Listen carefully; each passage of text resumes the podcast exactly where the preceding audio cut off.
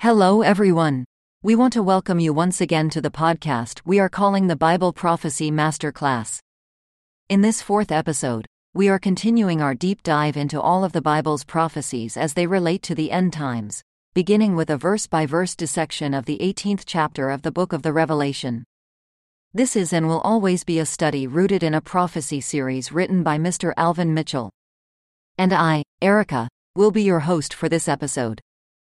Let me remind you that our conviction here in the Bible Prophecy Masterclass is such that the road to Armageddon can be subdivided into at least three main, broad categories.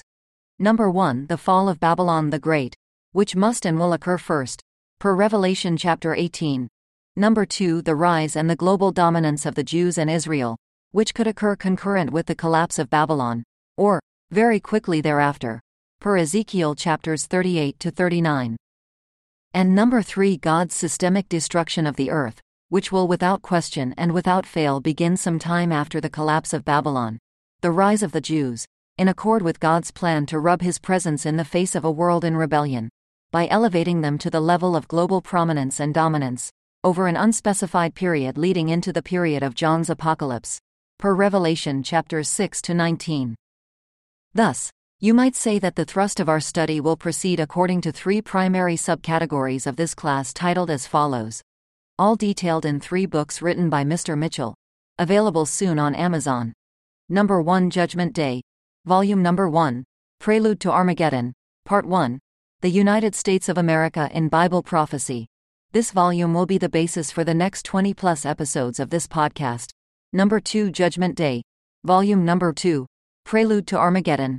Part 2 Israel Catapulted to Global Superpower, and Number 3 Judgment Day, Volume Number 3 God vs. Gods of Earth.